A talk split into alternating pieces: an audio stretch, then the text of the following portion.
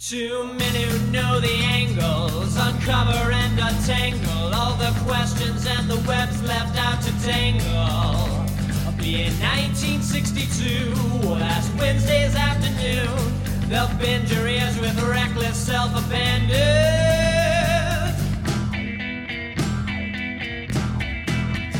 The amazing spider talk. The amazing spider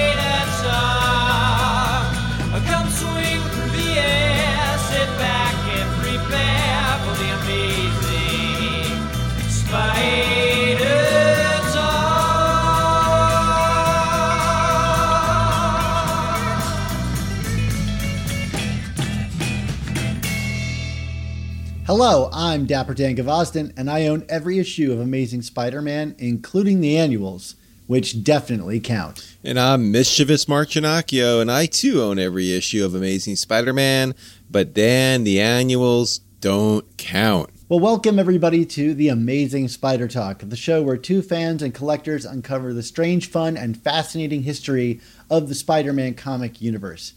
Thanks for joining us for this special review episode of the Amazing Spider Talk.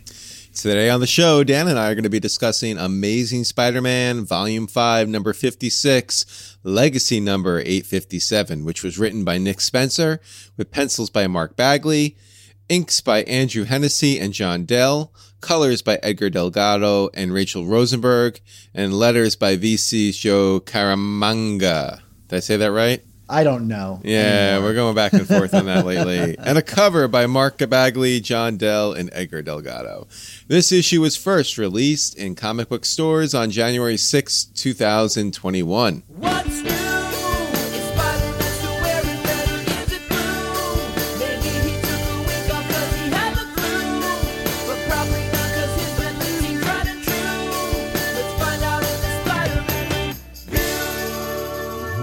Right, it's a new year, and we got some new comics to talk about. So, this is Amazing Spider Man 56.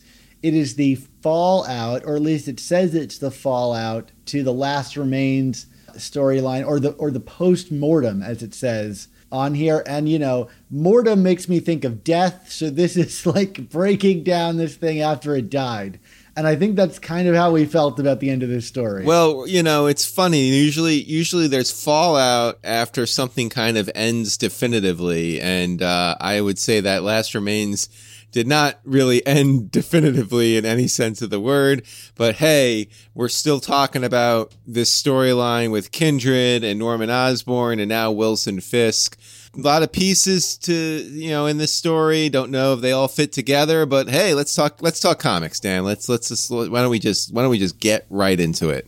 Well, sure. So one of the funny things I, I think about this issue is that it, you know it's this larger issue than standard. I think it's like about forty pages, and you know there's a lot of content in here. You know your feelings on it might vary.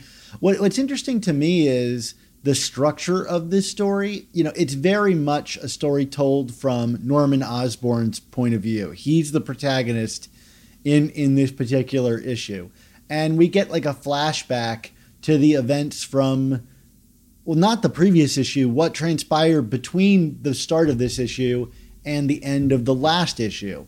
You know, with some other kind of flashbacks mixed in here and there that we'll talk about. And what immediately struck me was that in my mind, I imagine that this issue was intended to be, you know, Nor- uh, Norman Osborn uh, dealing with Kindred back at Fisk's lair, and that being the actual fallout. Because, like, most of the story is actually fallout to the events of Last Remains.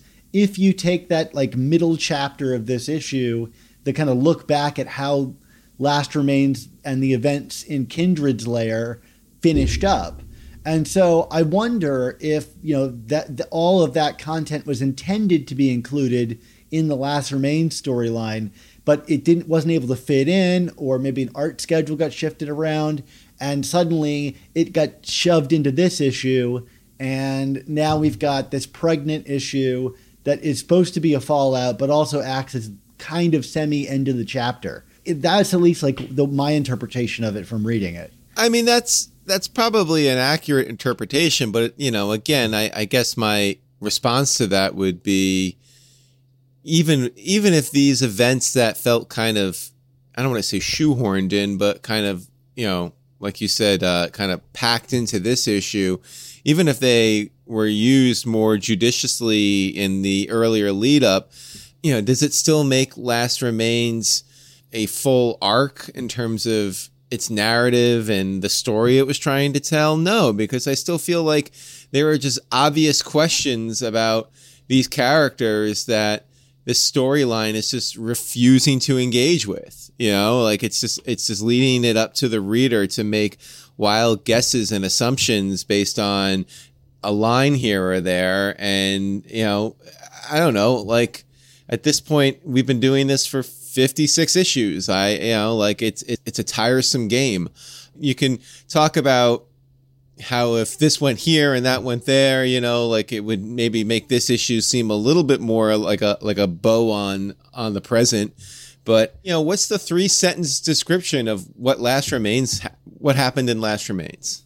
Kindred Kindred came to Earth, or whatever, and and Kindred confronted Spider Man, and while the Sin Eater was hunting Norman Osborn. I, I mean, like what like what am I, what else am I supposed to take away from this story? I guess that Kindred is Harry Osborn somehow, and he and he is inflicting pain to try to get, and th- that's what this issue seems to want to spell out: is that he's inflicting pain to try to get Spider-Man and Norman Osborn to realize the thing that they did. Inherently, it's hard to get invested when we don't know why Harry is acting so out of character how he got the powers and, and, and position that he's in and what he cares about. And so you have this kind of like like black hole of, of, of a character and you're missing the other half of the drama other than just reacting to the way that a character is. And I think we've been hitting this really over the head. And Mark, you and I could complain, I think, again about editorial here and how things are paced, but we would be doing that for every issue. And I think we made our point last week when we talked about the previous issue. But I do think many of the effects of, you know, our complaints are really felt in this issue, which is like trying to move on, trying to wrap up an arc, but the pacing never gave us anything conclusive, like you're saying, to grab onto. So the, the fallout just feels kind of like limp or just like another bridge to the next part of this chapter and it's going to be hard to rile us up and get us excited again when you already had like a false climax, right? We were waiting for this climax and it kind of just trolled us a little bit. Yeah, I think that's that's a, a fair assessment. But I mean, you know, like you're right. We don't have to just keep hitting the same notes over and over again. I think our we made our, our opinions very resoundingly clear a week ago on this show you know, like, okay, so let's look at some elements of 56 in, in just the context of the issue itself. I mean, frankly, Dan, I mean, you know, we were talking a little bit about this offline. In a vacuum, I found this issue to be far less enjoyable than the last one, even with all the frustrations that we expressed on our last show. I, I think we both made it pretty clear that we liked, in, in a vacuum, we liked that issue. I, didn't enjoy this and found a lot of stuff in here to be problematic, uh, and not even just from the standard like, oh, this story is paced is paced poorly or they're trolling us kind of a thing. Like, let's start let's start with Fisk, if you if we can, um, just because, you know, I guess we can't say that his involvement in this story at this point is completely out of nowhere because I mean, you know, I mean, he has had I mean, one very notable interaction with Kindred where he's like on bended knee asking for something. And it's and it's clear that what he was asking for was not honored by kindred. And you know we can speculate what it is. It's probably the resurrection of vanessa because what else is fisk looking for? It just seems right. to be you know i mean that's inherent to his character. But then again you know we don't know for sure. Fisk has been also looking for you know in in recent in recent months looking for the lifeline tablet. I mean so the the point being is that like the way fisk is portrayed in this issue at least from my interpretation was you know he, he's got this like unhealthy obsession with kindred here and it's like norman is is kind of keeping fisk at bay almost in kind of you know as as much as Norman hates Harry, you get the sense that you know Norman is also trying to protect Harry from Fisk because he knows that once Fisk gets his you know gets his goons in on there, it's it's gonna be you know no holds barred for Harry. To me, it just feels completely unearned because it's like I feel like there's really been no work anywhere else in La- in Last Remains up until the this the most recent issue to demonstrate Fisk's, Fisk's role in this at all. It's just, it's just, it, it, it, feels very tacked on. Like, like, like, I don't know. I mean, am I, am I, am I overreading this here, Dan? I mean, like, I, I just feel like, not that like it came completely out of nowhere, but it's like, you know, we're, we're, we're telling, uh, you know, this is a very emblematic, uh, example of showing and a, a telling and not showing, you know, like it's just, we're, we're being told Fisk is pissed and he's coming after Harry and he wants Kindred. There was nothing that was shown to us as the reader for the better part of 10 issues worth of comics.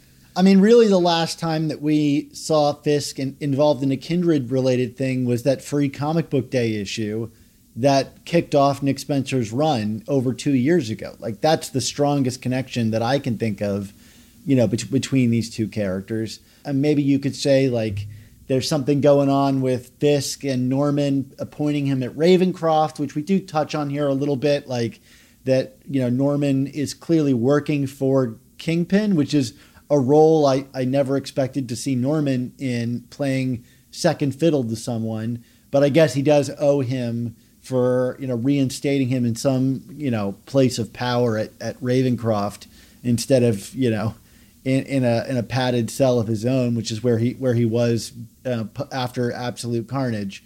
I'm still really foggy on how one goes from being thinking you're Cletus Kasady to suddenly being in charge of, of Ravencroft, but I'll but I'll leave that alone. I think I think for me, I don't feel like Fisk's out of character here more than is like as a story. We've been kind of going all over the place. Like we thought Kingpin's whole push was the Lifeline tablet saga, which may or may not be over. We're not really sure because it wasn't concluded in that story. You know, if you like a trend here, it's that these stories don't like to conclude satisfyingly or or clearly. You know, I, I, I could very easily suspect that the Lifeline tablet could be in some way related to whatever's going on with Kindred or Fisk's desire to resurrect Vanessa, which is our assumption. And I think we assumed that all the way back in that free comic book day issue. If I'm not correct, there was like a portrait of Vanessa that, you know, uh, strongly implied that.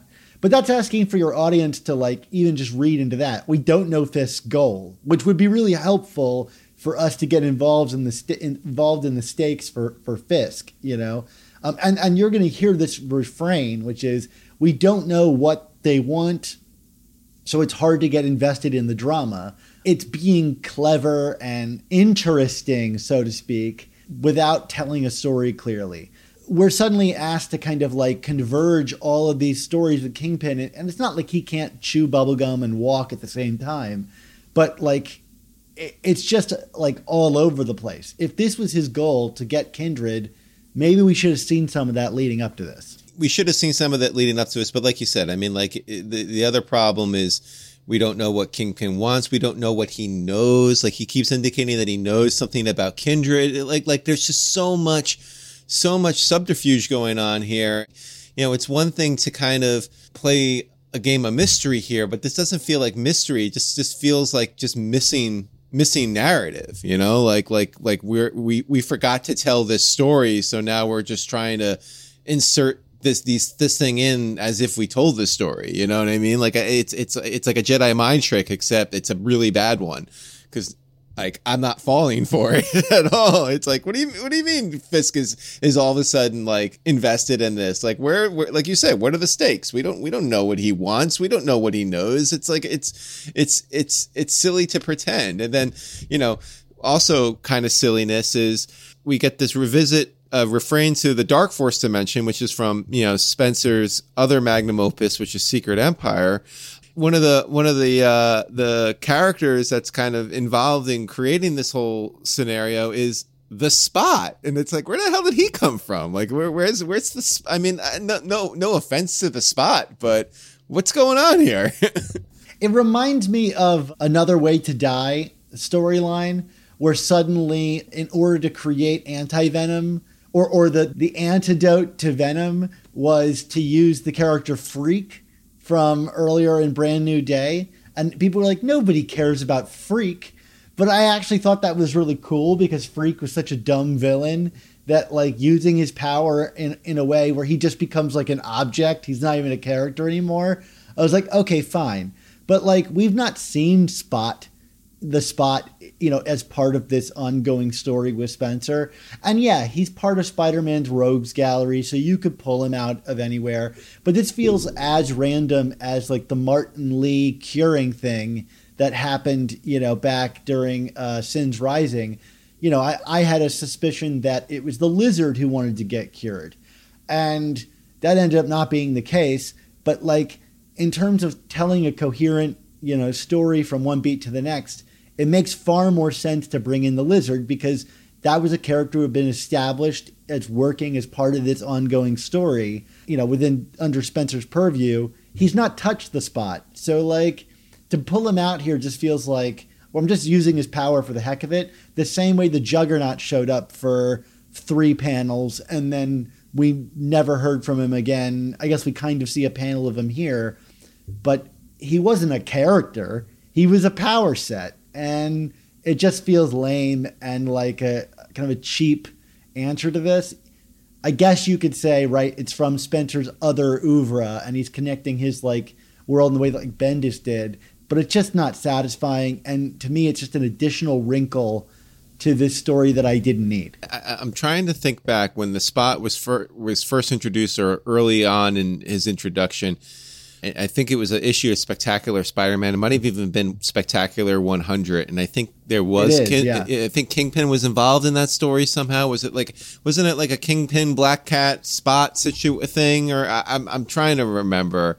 So so maybe this is just you know another kind of habit of Spencer's. I feel over the course of this arc, which is just him just trying to like be overly cute and all of his like deep cut references to spider history maybe I, I, I don't know but like you said it, it doesn't it doesn't really work not that it not that it's bad but it just i don't know like it didn't you know it, it just feels there if you're gonna do a spot story i'd rather see them do something like kind of like what we got during Brand New Day. I think it was a Fred Van Lente story that was kind of a fun one off with the spot. You know what I mean? Like this, this just kind of seemed kind of meh to me, uh, bringing him into well, he's this. Not, the problem is he's not interested in doing a spot story. You know, like this isn't a story about that character at all. I mean, the visual of it is cool. The visual of it is cool, but like, yeah, he's just there. Like, was there a way to resolve this within the characters presented by this drama. You know, it's like if you had like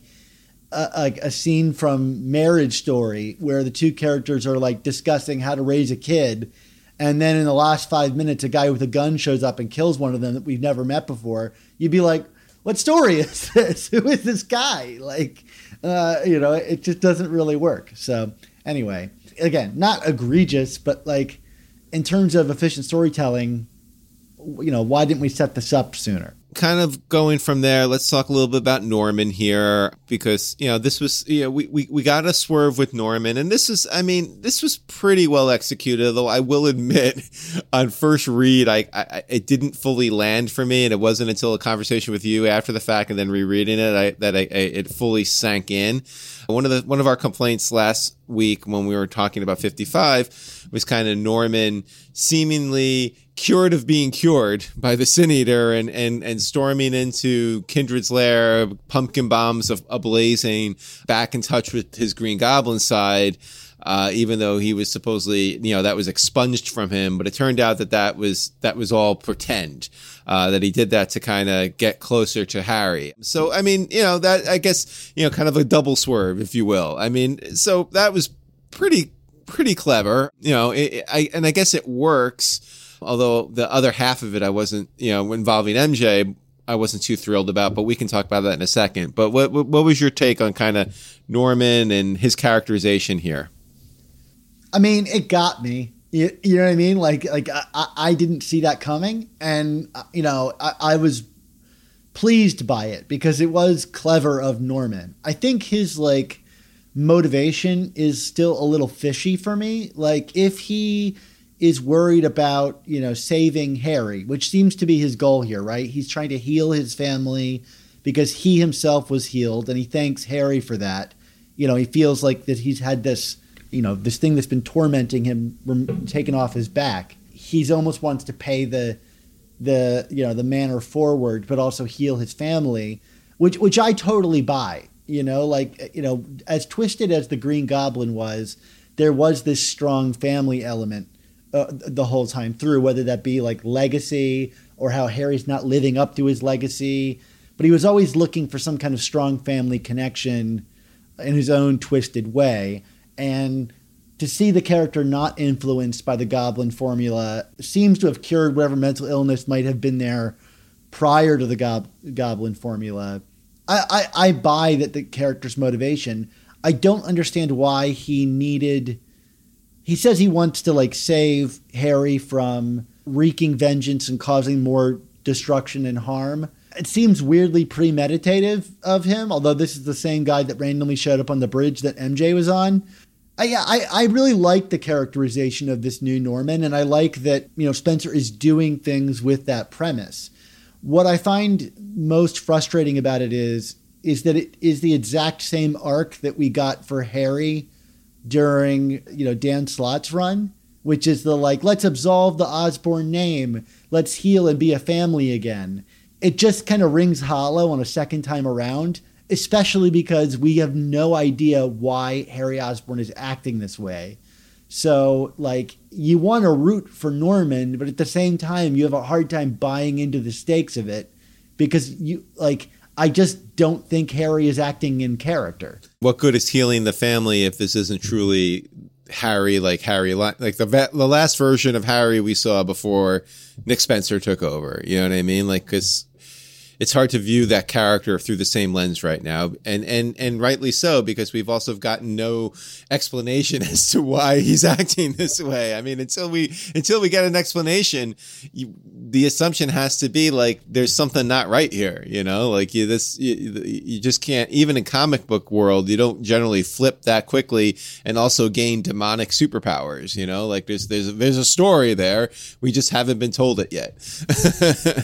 yeah, I mean, like we saw saw Harry Osborn in issue 800, you know, fine and and and not demonically possessed and you know re, re, regaining the Osborn name to like start a new legacy, which is what Norman is describing here. And then in issue 802, he's now kindred, you know? So like there's some other explanation there. It's the same kind of critique that I make of like The Force Awakens. I'm going to go down this road. It's really hard to to for us to invest in defeating the First Order if we spent a whole trilogy watching these characters beat the Empire and celebrate at the end, only for the Empire seemingly to be restored with even more power than before off screen. You, you know what I mean? So it's like we just got done healing Harry. Like like why should we invest in re-healing him when he got unhealed off screen? You, you, know what I mean? But this time they got multiple ships that can destroy Planet Sand. So just think about that. the the thing with Norman and his kind of machinations here leads to MJ here, and you know, I I'm I'm gonna sound weird here because I'm gonna I'm gonna kind of complain about something that I'm not even 100% sure to myself when I'm complaining about. But like, so, okay. Um, just, just, one. So just bear me out here. 55, when the pumpkin bomb goes off and MJ, you know, looks like she's at the center of the blast. Like, like, you know, let's, we can, we can roll back the tape to last week I don't, no one, I, at least I didn't buy that she was dead or even near dead. You know what I mean? Like, I just was like, well, you know, they gave us a little scare, but like, I mean, she's even saying, oh, it's going to take more than that to get me, Tiger. You know what I mean? Like, it's, it seemed pretty clear, like, that it was not a fatal blow, even if it looked like a serious blow. But like, I guess, the, I guess that's the thing. It's like, we went from, okay, is she dead? No, she's not dead, but she could be really badly hurt, and that's going to elevate the tension here to what what turned out to be the case here, which was like the whole thing was part of the ruse. Like MJ was, you know, this was something that MJ and and Norman orchestrated in, you know, the the their their limo ride where MJ was going to be the diversion and that that Norman was going to be throwing these flash grenades that had no physical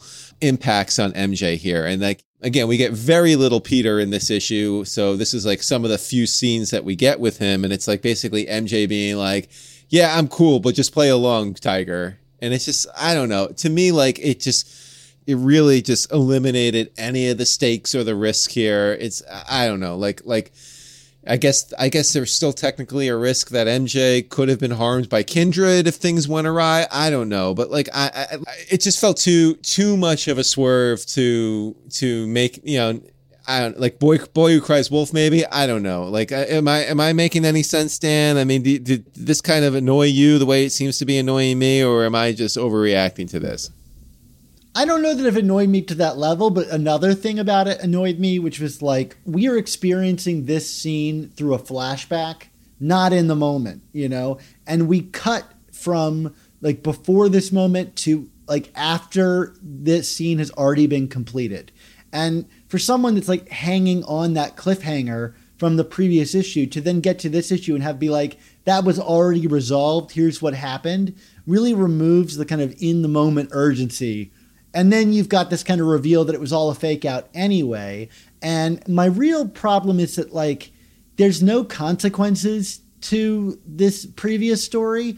You know, like, Kindred has, he seems, it's like Thanos until Infinity War. Like, why were we supposed to be afraid of Thanos? He's had no victories, right? Like, what has Kindred done tangibly to, like, suggest that he's an actual threat?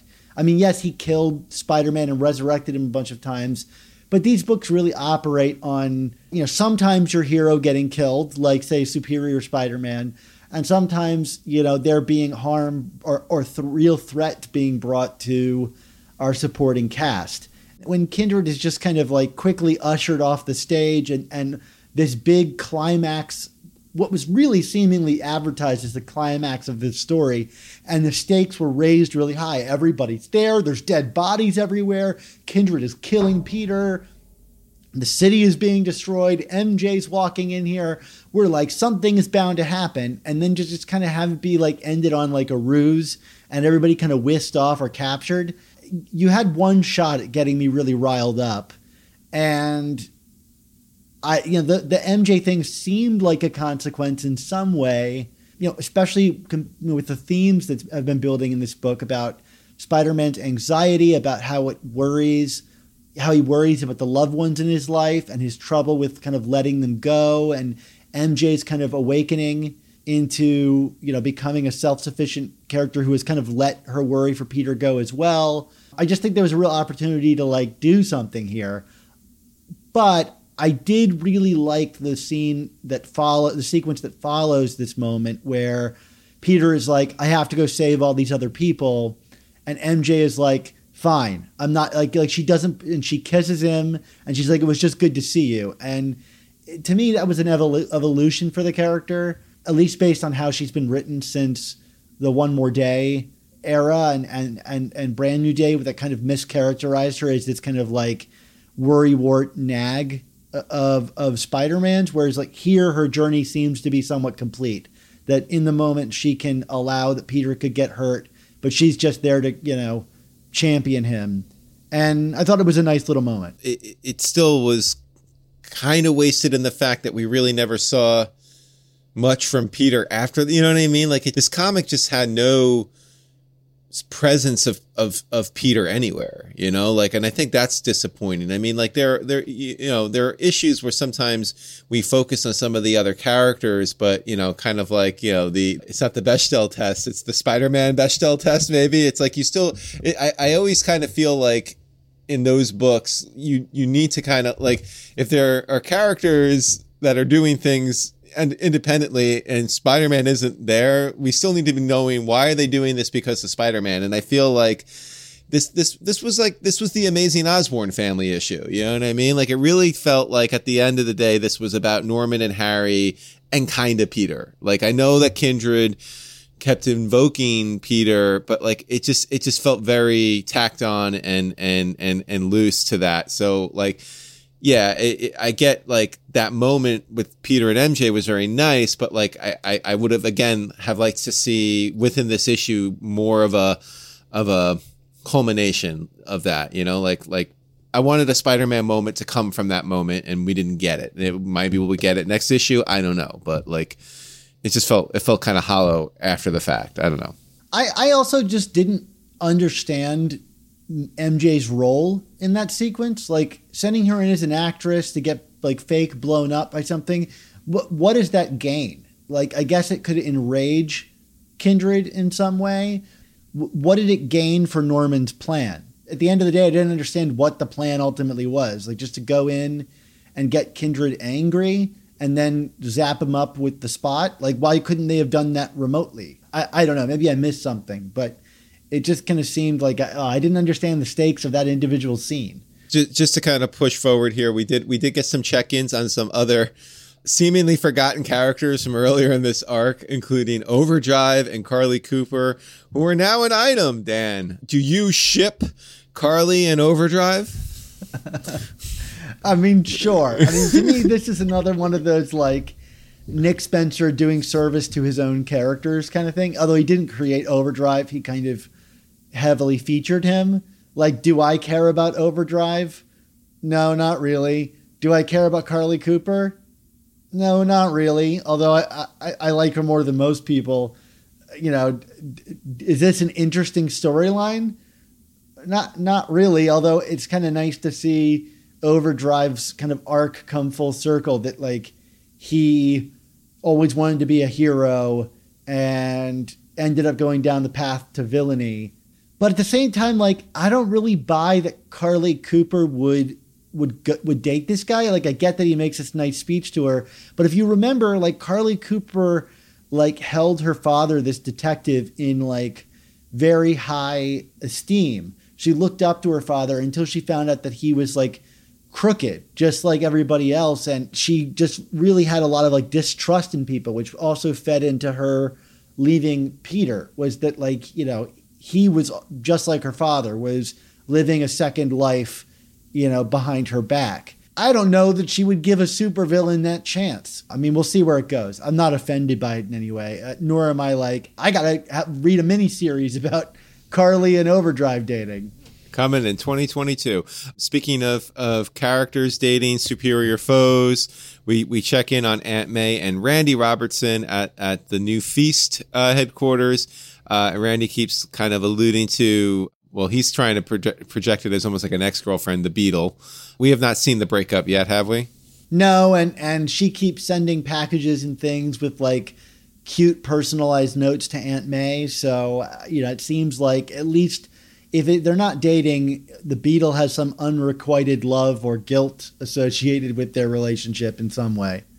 Who comes at the doorstep of Feast, as you alluded to earlier? In this episode. The we we got the the return of the cured Martin Li. Yeah, I mean, this is somewhat interesting. I mean, I, I don't think that this fit in naturally to the storyline more than I think maybe Nick Spencer saw an opportunity to do something with this character and was like, well, let's just put it in here and maybe I can do a story with Mr. Negative later. You know, I, I think Mr. Negative has kind of been a broken character for a while. I think his initial characterization was really interesting. This idea of this guy that had no idea that there was this other side to him, and each one operated independent of each other. But then he just became like any other supervillain that could just like choose to switch between the two, or basically just eschewed the Martin Li personality altogether. But maybe there's something interesting going on here because Martin says, Help me, he's going to find me, which in my mind, I wonder if maybe the Mr. Negative personality has become separated from him in some way, um, has become its own kind of personification, uh, this like sinful version of him, or if he's worried about it taking over his body. Like maybe there's an opportunity for Martin Li to do something interesting again. both this and the overdrive and Carly stuff. I mean, this is this is the part of the issue that kind of feels like a like a uh, what do you call it? Like a fallout issue you know? Because like right, i feel like fallout yeah. yeah like like we're like you know we're setting up the next batch of stories with these little these little s- scenes. So like yeah they're kind of random and you know you're like oh yeah i haven't really thought about aunt may or brandy or any of these guys in a while but it's like hypothetically i mean you know we could be co- totally wrong as we embark on the next six months of random stories that have nothing to do with any of this but it seems to me that this is you know Nick Spencer setting up the next few arcs of, of things to come here. Um, so we'll probably get some some more about Martin Li here for sure. To kind of go back to the bow here, we, we we do end with with more Norman, Peter, and Kindred. You know, I do want to note that for this entire issue, you know, Kindred is basically just kind of like standing in a in a in a theoretical prison, not saying much of anything. And it's kind of like, you know, if there's anything more emblematic of what this character has been for the better part of two years, I think that's it, right? I mean, it's just like, you know, just kind of talking cryptically from time to time. I mean, again, we, we keep talking about, he, he, he now the focus is pain, right? That he wants to cause pain based on the pain that these characters have caused him and others, right? Yeah, so like he expresses his final words from the last remain storyline before his self-imposed silence in the giant ice cube, black ice cube, or whatever you want to call it. um, and he says that he, yeah, he wanted to inflict pain on Peter and Norman in a way that Harry felt pain. And he said he needed to show Peter that his sanctimony and hubris was the cause of all of his friends' suffering, and that the goblin, Green Goblin, would never allow Norman to feel pain. So he needed to remove the goblin from Norman in order to allow him to feel that pain. And that because they don't remember what they did still, even after all of that pain inflicted, only together can they figure out what it is that they need to repent for, which then I think cues Spider Man to bust in on Norman. He's come to talk to him, and I suspect it's about like we got to get to the bottom of this. Like, what what is it? What do we share that we we've be, be, been awakened to about ourselves through this experience? You know, because I would say that both of them had, you know, if there's one takeaway from Last Remains, both of them did like what Kindred said here is true. Like he was able to point at Peter that like, look, you were at fault in letting my father, you know, run rampant, even though you were relying on his amnesia. And for Norman, you will you are finally facing what you did as the Green Goblin. So then, what's the intersection there? And I'm sure we could come up with a million things. I don't know. I mean, I guess I'm curious what you think about this. Do you think that there's going to be some like reason for Kindred? This thing is revealed is something that we could go back and read between the lines about, or do you think it's some retcon situation? Because that these characters don't remember it suggests to me that like maybe we as an audience haven't experienced it yet, or or haven't really been shown this thing, this I- impact yet in a way that we can kind of tangibly latch onto. So what you're asking is, do you? I mean, do you feel that this is something that we've seen versus something that we're just going to create for the purposes of this story? This this this thing that they don't remember? Is that what you're asking? Yeah, I mean that could be because of like one more day or something like that. But like th- there is something he- he's asking them to remember it, and you know the question is, is he asking us as the audience to remember it too? You know, you and I have a really significant knowledge of Spider-Man history, and I'm sure we could come up with a, like a dozen things that it could be that these two have, you know, done against each other that have impacted Harry specifically. But this seems to be like something really big, and that it doesn't jump out immediately suggests to me that like it's not just a simple reframing of a situation like the previous issue was, where it's like, hey, your neglect with Norman caused X and X and X. Like, I- I wonder if this is like some butterfly effect thing that we really haven't seen the end result of and will be revealed to us. I, I, I don't know if you have a feeling about it. it's hard for me to pin down. I mean, like, you know, I think part of my prediction with Kindred has always been that he he came into existence in this form based on the fact that Peter and MJ got back together. Like you said, maybe this is some kind of like off panel thing that happened and you know that's i guess that's i guess that's part of you know again where my frustration for this entire arc has come from is that i really thought that this would be explained by now. Um, not that we would still be speculating to a degree the way we are about it. I guess my short answer is yeah i don't think this is something that we have seen clearly like we did in terms of peter you you let Norman off the hook, and that's why he came back to, to haunt us all as the Goblin. I still think it's it's it's connected to something that we saw happen. It's just like you, but we just don't know like the full extent of the ramifications of the thing we saw happen. You know, does that make sense? Uh, that's where I kind of um, am siding.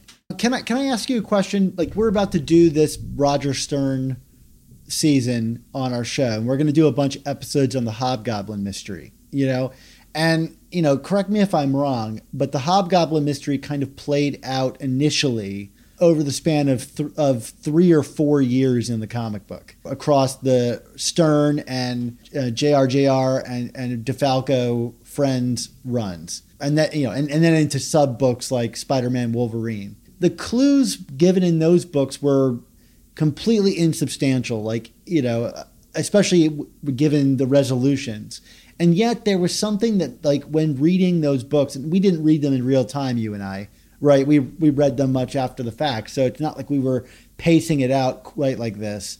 And those were like a you know an issue a month you know, back in that day. You know do we do we think that we would have the same reaction to that mystery that we're having to this one given the just the length of time? I think that's part of the reason why frankly, the story was resolved the way it was with the Hobgoblin because, I mean, you know, in our interviews and stuff, I mean, it kind of revealed the fact that, like, you know, it just got to a point where people were like, enough's enough. Let's just throw anything out there. You know what I mean? Like, like, you know, enough with the games. And then, of course, when you go back, it's like, you know, in terms of who DeFalco and Frenz wanted versus who Roger Stern wanted, who versus who Christopher Priest wanted or whatever, like, I don't know if, if, any of these people ever really executed on on setting those characters up you know? So so i mean yeah i think we we probably would be pissed off by it. And and you know like i, I think that's part of the reason why frankly why i obsessed over it and still obsess over it is because it's just like you you you had such a captive audience and you really kind of blew it you know like i don't know i don't know if that answers your question but i i i do feel like this is you know it's it's probably the greatest analogy you can make in terms of both pacing and and frustration from that pacing. I think about like uh, the the issue with Hobgoblin's battle van, the Amazing Spider-Man 239, where like the cover is Spider-Man unmasking the character on the cover and ultimately yes, that happened in the book. He got the floating mask you know, out of the water and we never saw the guy's face. Like, and I think about like, would I have been really furious, you know, if, if I read that book? And I don't really know because, like, I think that mystery, we understood the stakes and we understood what the characters wanted. We were never like, it was never a mystery what the Hobgoblin wanted. We got to see full scenes of him, you know, dealing with the underworld and, and, and getting what he wanted. And we had a rogues gallery of, people that it could be. The question was, which one of them was it going to be? And I guess it dangled it out there for a very long time and would reveal people and then unreveal them. But that was the nature of the game. I think what struggle, struggles with me in this one is we don't know why or how or what Kindred wants. And so then it's it's hard for us to get invested in the drama that is so far consequence free. And I think that's my ultimate disappointment with this issue, even though I think the characterizations are really spot on, you know, for the characters that are acting in character, is that I, I don't know like what people want and what the consequences of, of those wants are. That's why it remains stressful. And, you know, with Spider Man confronting Norman at the end here, I'm kind of hopeful that, like, maybe, and again, as I remain, you know, eternally hopeful every time we end one of these discussions is, well, maybe next issue is the one where they can like figure something out with each other. And I'm going to keep saying that so long as we're focused on this story, but I don't know how we go and tell a story about Martin Li or Carly Cooper dating Overdrive while this kindred thing is just hanging out there now. You know, you already did the climax to this story in Last Remains. I'm not wanting to see those other stories. Resolve this thing first. Just before we do grades, Dan, we really didn't touch on the art in this one. It's the return to Mark Bagley. It's probably not a fair assessment in terms of. I mean, Bagley does a fine job here. I just feel like the issue itself is fairly uninteresting in terms of a lot of the story, and like I, I just don't feel like Bagley had a ton to work with, and there was like really, I mean, you know, like again, I, I, like this is no disrespect to Bagley. I think he's fantastic, but like you know, some of the Gleason stuff we've been getting in his issues has just been like otherworldly and just totally a revelation from a Spider-Man comic. So when you kind of go from this to you know Gleason to Bagley, even though it's it's more about the story and giving Gleason something to work with, I don't know. Like I guess that's my my my very elaborate way of saying Bagley's fine, but there was nothing in this issue from a visual standpoint that made me go, "Oh wow, it's great! To, it's it's great just having Bagley here." You know, like it just felt very there to me. It doesn't have the kind of really strong visual pacing and of the first issue of the Sins Rising storyline that we uh, commented on. I do like it more than his work on f- issue 53. I think the the inks from Andrew Hennessy and John Dell were a lot cleaner in this issue, and so like it was easier to follow the story, and the artwork was just just more handsome. But you're right; he doesn't really he's not really given much to do in terms of like di- visual moments. I guess there is one page I wanted to highlight though, and it's the one where Norman orders everybody out of the room. We had some great kind of like close ups on Norman's face when he's talking to Kingpin and sneering and looking evil. And then the page where he kind of throws off the, the act of pretending to be the Green Goblin and kind of restores his kind of sane persona in this kind of silent page, I think is what Mark Bagley does kind of best, which is kind of like uh, emotive character work that was really famous from Ultimate Spider Man. And then there's a kind of like really neat, kind of like split face page at the end where you've got uh, Norman kind of talking about how he sees himself in Harry.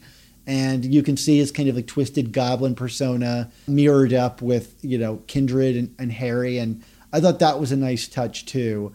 Um, but you're right. Like l- largely the issue is a bunch of people in a room standing around you know, not doing much in like so. in like imaginary cells and stuff or whatever you want to call it. and it just like the, the, design of like Harry in that kind of like dark force bubble or whatever is just kind of goofy. You know, I think there probably was something a little more inventive you could do with that. What's your grade, Dan? Yeah, I'm going to give this one a C plus. Okay, and I, I'm I'm going to go C minus on this one. Okay. Sounds good to me. well, well, I should hope so. I mean, it's my opinion, man.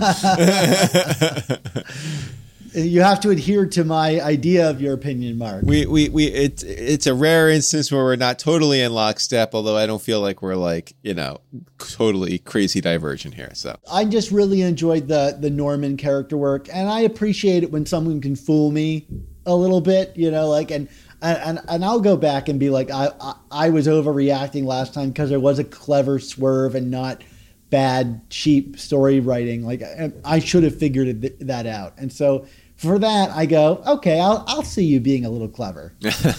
okay. Well, let, let's, let's, let's go on home, Dan, because alas, it is that time time for all good things to come to an end. So we want to say thank you to you, the listeners, and those of you who are viewers for tuning into this episode of the Amazing Spider Talk. Yeah, this episode was originally edited by Rick Coast with production support from Andy Myers. Our artwork comes handcrafted by artists Ron Frenz, Sal Buscema, and Ray Sumser, and our theme songs were produced by Rylan Bojack, Tony Thaxton, and Spider Madge. This episode was originally released on Patreon as a live stream hangout with us back when the comic was first released. So, if you'd like to help us support our show's continued existence and these very reviews that you're listening to while joining us on the live stream, why not head on over to our Patreon and sign up? So, Mark, until you and I work together to remember what sin we committed in the past that has us so tormented by this unending reveal of Kindred's motivations, what is our motto? Wow, this is pretty deep, Dan. Uh, of course, of course, Dan, it is. With great podcasts, there must also come the amazing Spider Talk. Don't miss the next